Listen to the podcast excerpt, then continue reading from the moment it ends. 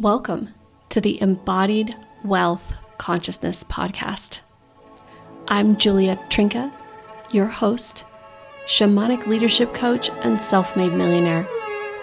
I'm obsessed with helping powerful spiritual entrepreneurs and revolutionary leaders to actualize a life and business of embodied wealth. I started my journey with literally less than nothing in my bank account. And once I discovered the path of wealth consciousness, my business revenue began to double and triple every year, and it hasn't stopped. I've helped thousands of ambitious, soulful women to access their millions and fully live their Dharma. I'm currently holding my ceremony in the sacred lands of Sedona, and with each episode, I bring the energetic and the material together to bring you practical and effective tools to massively uplevel your purpose, your legacy, and your wealth. Thank you so much for joining us today. If you want to learn more about how we can support you in your expansion and revenue generation, visit getlifemastery.com. Let's get started. The best definition that I've ever heard of karma is that it is our unlived life. Karma is not the law of cause and effect the way that people think. It's certainly not that you do bad things and then bad things happen to you. That's a very Western psyche interpretation of karma. Karma is the way that we are confused because we haven't lived our life we were somehow absent or suppressing or acting out not self behaviors.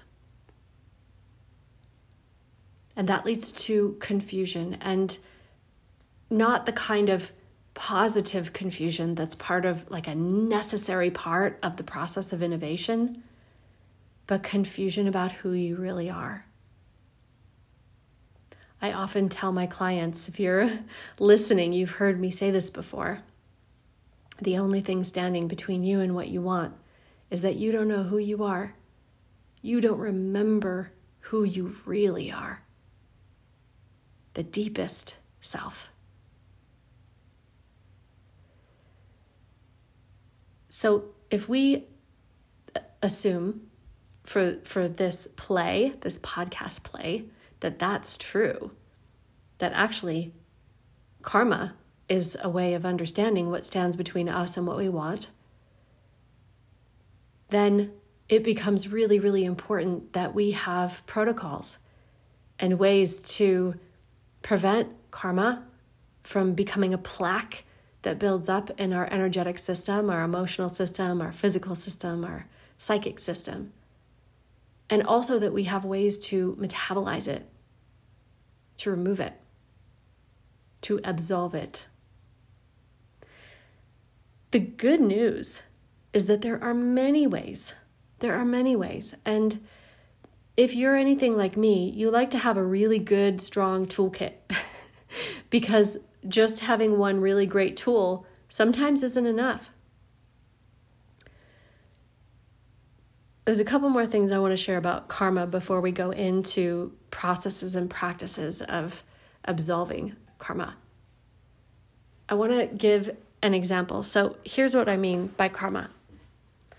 So, let's say that you are going to go out with some friends and it's a sunny day and you're going to go out for a hike, and the hike is going to be long. It's going to be pretty much all day. And you don't put any sunscreen on, and everybody else puts sunscreen on and you go out on the hike, and at the end of the day, you come back and nobody else has a sunburn, but you have a really bad sunburn. Now, you could decide, you could perspect, you could perceive that you got the sunburn because you're unlucky, or you got a sunburn because you have a genetic disadvantage. But if you're not willing to look at the reality that it's just the presence or lack of sunscreen, that's a karma, right? And then perhaps just for the sake of play, like you don't go out in the sun for the rest of your life. You're constantly avoiding the sun. You don't want to be out in the sun because you believe that you're at some kind of genetic disadvantage and that the sun hates you. it's kind of a silly example, but we're doing this all the time. Assumption is um, one of the greatest ways to create a lot of karmic buildup. Lack of investigation, lack of curiosity, lack of allowing yourself to feel. And I'm not trying to turn this into a blame situation. I want to bring this to our consciousness because once a karma is in our consciousness, we have the agency to do something about it. We can become the sacred alchemists that we are yet again. And in sort of a twisted, delicious way, it's kind of great that we have all this karma that we're building up all the time because absolving karma can be really, really fun. It can feel really, really good. Like when you get a massage and the pressure is deep enough that it hurts, but it hurts in a good way, right? That, I think, in my opinion, that's the best kind of karmic absolution. It feels like that. It hurts so good. So there are lots of ways to um, dissolve and transmute karma, like so many ways, right? Entire religions and spiritual practices have been built around this. Dogma has been built around this, but the second thing that I wanted to share with you, I, I don't actually have the specifics of this, so I apologize, but I remember listening to a radio show a number of years ago, and they were talking about trauma as it impacts children's brains. So, essentially, some researchers who work with children who've experienced trauma um, and they follow the children as they grow into their adulthood and they actually literally study the structure of their brains.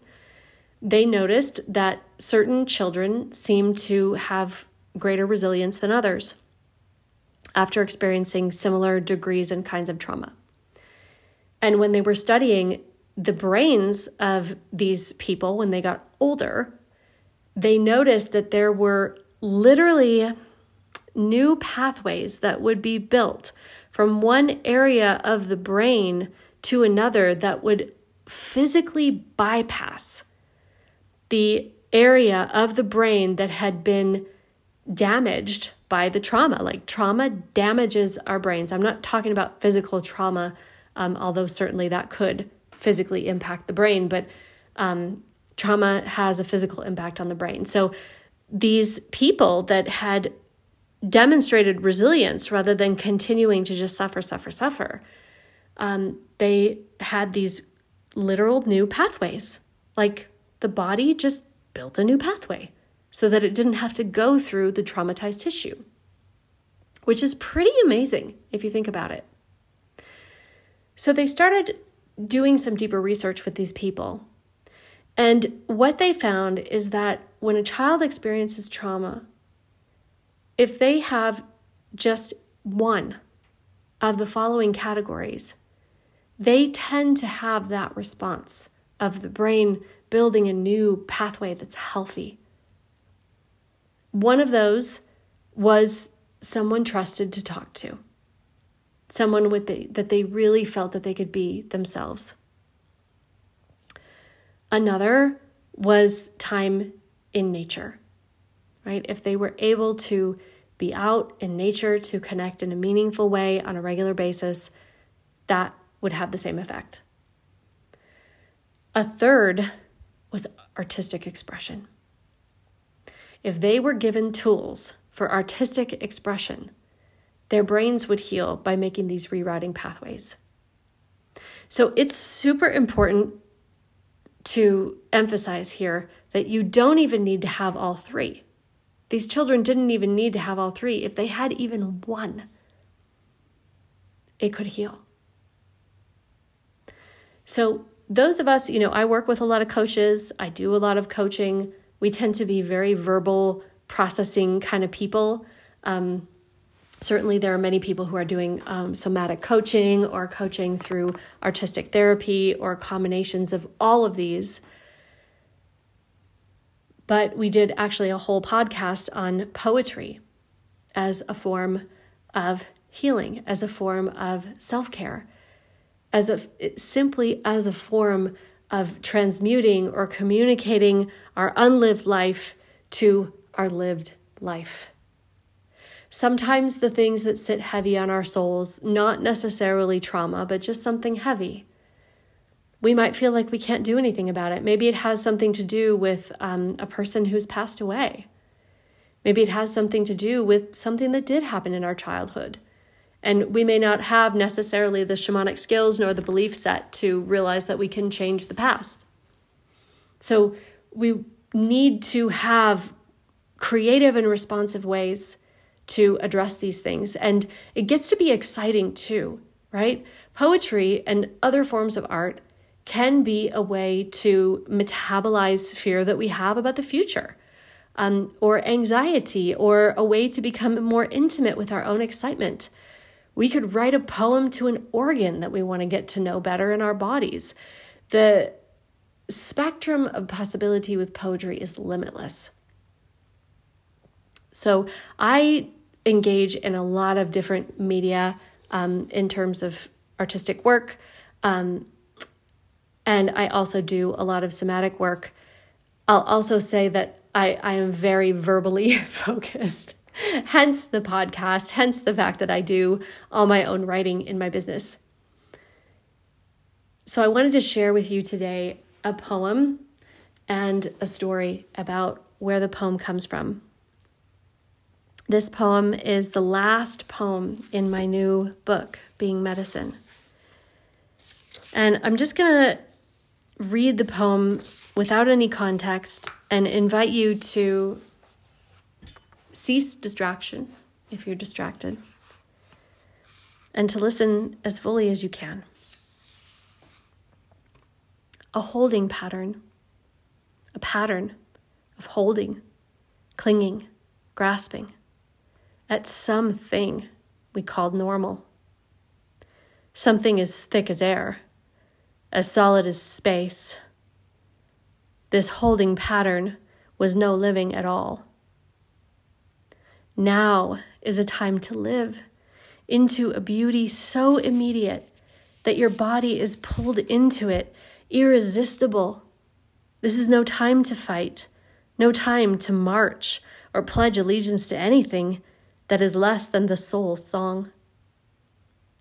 That day that day that she came back.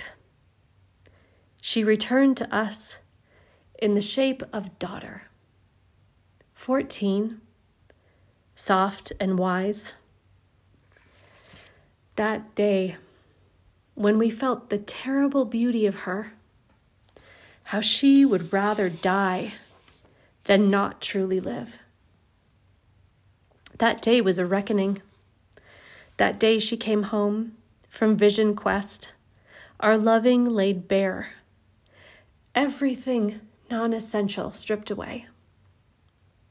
The light of her life, her aliveness, the spark of her wild is with us once more.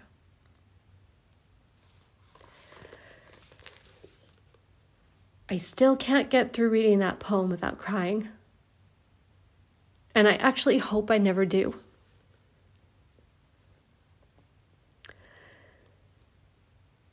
We're all aware that during the pandemic, something was happening with mental health.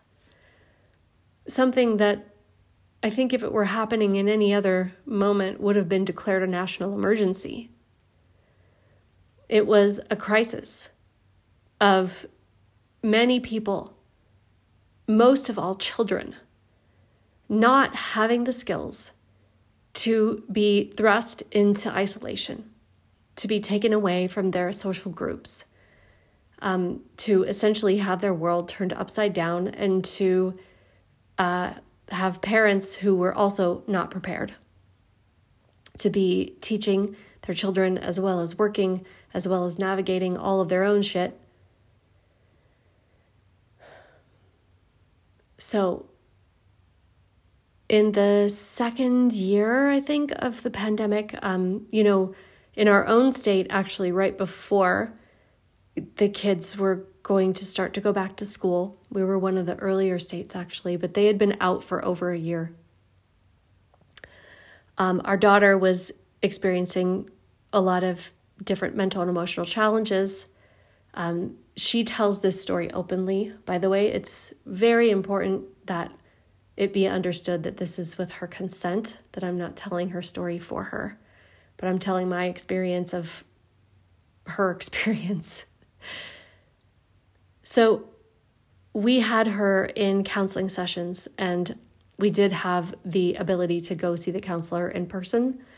Um, so we would go to these sessions. I think we were going once a week.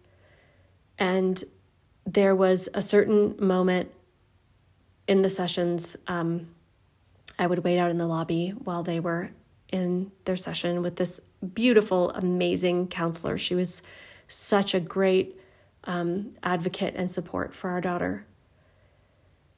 But the counselor came out and she told me that my daughter was having suicidal thoughts and that she was actually planning to end her life.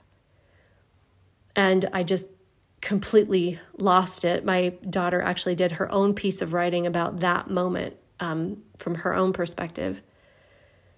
Um, and we just we did not know what to do and the counselor suggested that we take her to um, there's an inpatient uh, mental health facility in that community and she suggested that we just take her in for an assessment so that we could have the support of professionals. Um, it was a little bit beyond her scope, uh, and we could move forward from there. So I called my husband and I took my daughter over and was just, it, it was such a raw moment of love. Um, everything non essential stripped away for sure. So my husband came and we went to this hospital. And the reason why I'm sharing what I'm about to share is because the initiation that we experienced as a family wasn't just that my daughter was suicidal or that she was in an inpatient facility for a time, it was the way that it happened um, and the horror of that. So we took her to the inpatient facility, and there was not actually um, like a licensed psychotherapist on the premises. There was a social worker who was trained to do intake. And so the social worker started to intake and um, didn't have a great manner. Uh, it just in terms of like not making a lot of eye contact, seeming distracted, um, not a very easy person for us to relate to. And as soon as the um, assessment began, he told my husband and I that we needed to leave the room. I do not have a lot of regrets in my life, but I regret making that decision to leave the room. And essentially, he went through an interview process with our daughter alone. She was 13 at the time. And then he phoned it in, literally phoned it in to the actual uh, psychotherapist or psychiatrist or whoever the doctor was that was supposed to make the decision. Um, so she was never actually assessed by uh, an actual uh, doctor. And the determination was made that she needed to be put into inpatient immediately.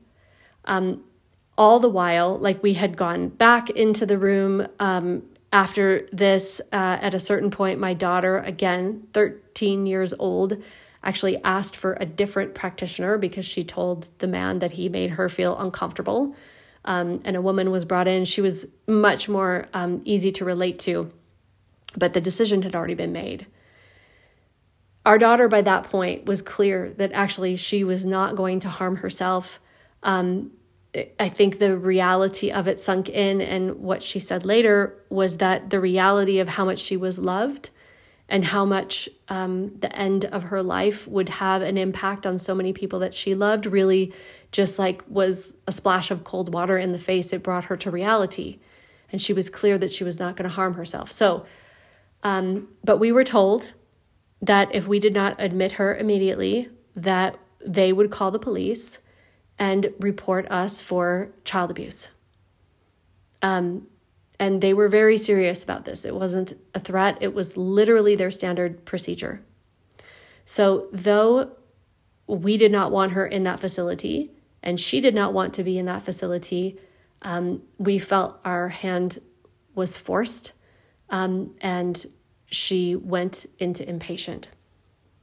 So, remember, this is during COVID. And so, for the time that she was in there, um, we were not able to see her. Uh, there was no Zoom or anything. We just got a few minutes of phone calls uh, every few days. And while she was in there, um, you know, again, I, I had no idea what was going to happen, if they were going to medicate her, if they, um, you know, I had already had my right as her parent taken away and overruled. So I had no faith in this organization that they were going to um, honor anything in, in terms of our wishes or our boundaries or anything like that. So I spent the next five days with my husband, with our son, um, uh, in just like a almost like a disembodied state. It was talking to lawyers, it was talking to counselors. You know, we were trying to get her out of this facility, not because we didn't believe that she didn't need care, but we did not want her inside of a system that was so obtuse and so much in complete disregard of what was actually happening. It was extremely transactional um, and was very forced and filled with threat. Um, and so we were just trying to exercise every possible option that we could to get her out. Um, the hospital staff was also pretty uncommunicative. Um, but we were assured eventually that she was not being given medications without our consent, even though they were really, really pushing for that. So, this poem I wrote on that fifth day, which was actually her 14th birthday, when she came home. Because even inside of, you know, trying to fight a hospital and having conversations with lawyers, having conversations with counselors, having conversations with family members, having conversations with ourselves. The the deepest piece of it for me was realizing how asleep I had been as a parent. And I don't say that with any self blame. I just, I did blame myself at the time. There was definitely a healing journey to recognize that self blame was actually not going to help anything. But that I did not know that my daughter was suffering so much almost broke me.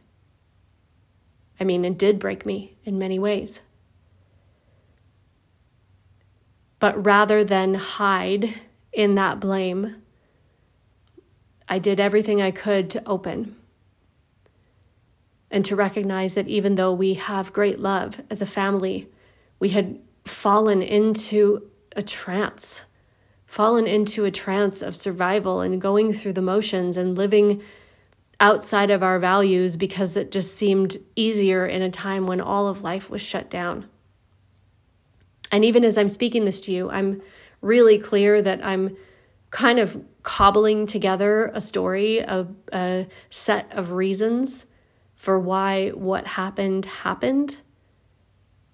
But the truth of it is, there's a lot that I still don't know and a lot that I still don't understand. All I know is that she opened a portal of greater courage inside of all of us. And I think the very reason why I'm struggling to describe that time and that moment when she came home is the very reason why I wrote this book. Because some things just can't be explained. They are not meant to be explained, they're only meant to be experienced. And that experience sometimes can be shared through story, but sometimes it's shared through art. Where there is no story, there's only expression. And I'm happy to report that our beautiful daughter, she's uh, now, as of this recording, almost 17. She's a little over 16 and a half.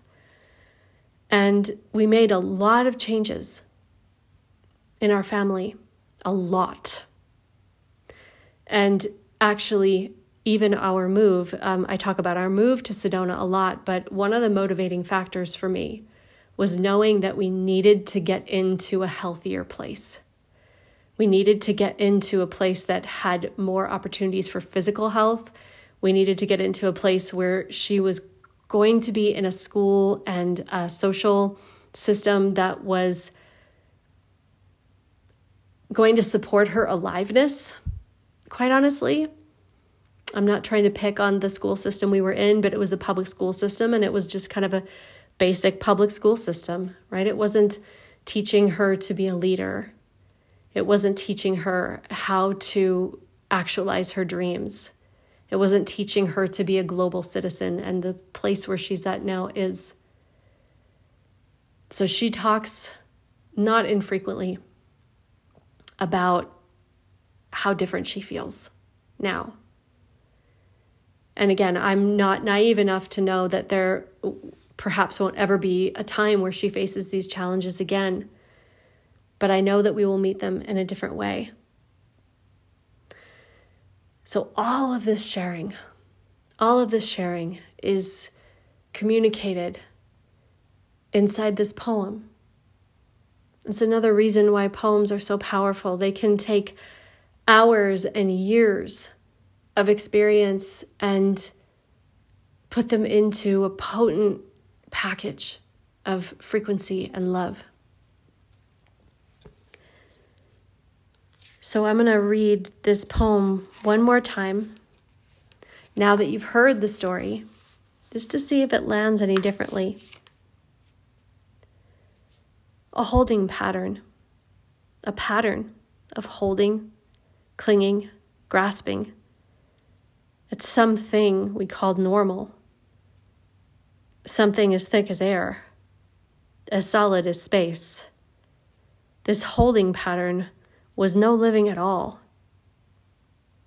Now is a time to live into a beauty so immediate that your body is pulled to it irresistible.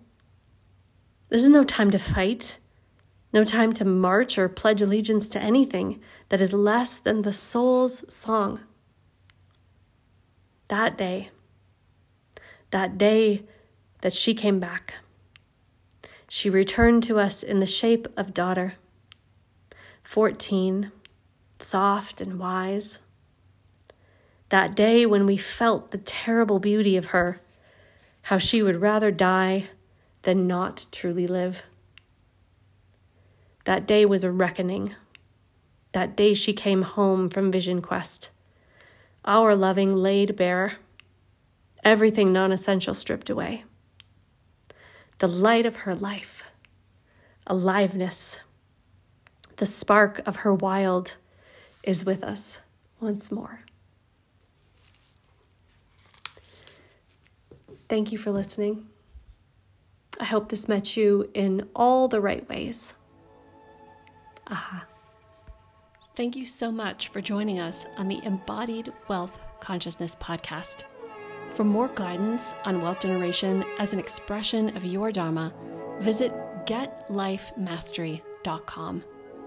Remember to follow the podcast so that you never miss an episode and tag us on social media to share your insights and manifestations. We'll see you soon, and remember, heaven on earth begins within you.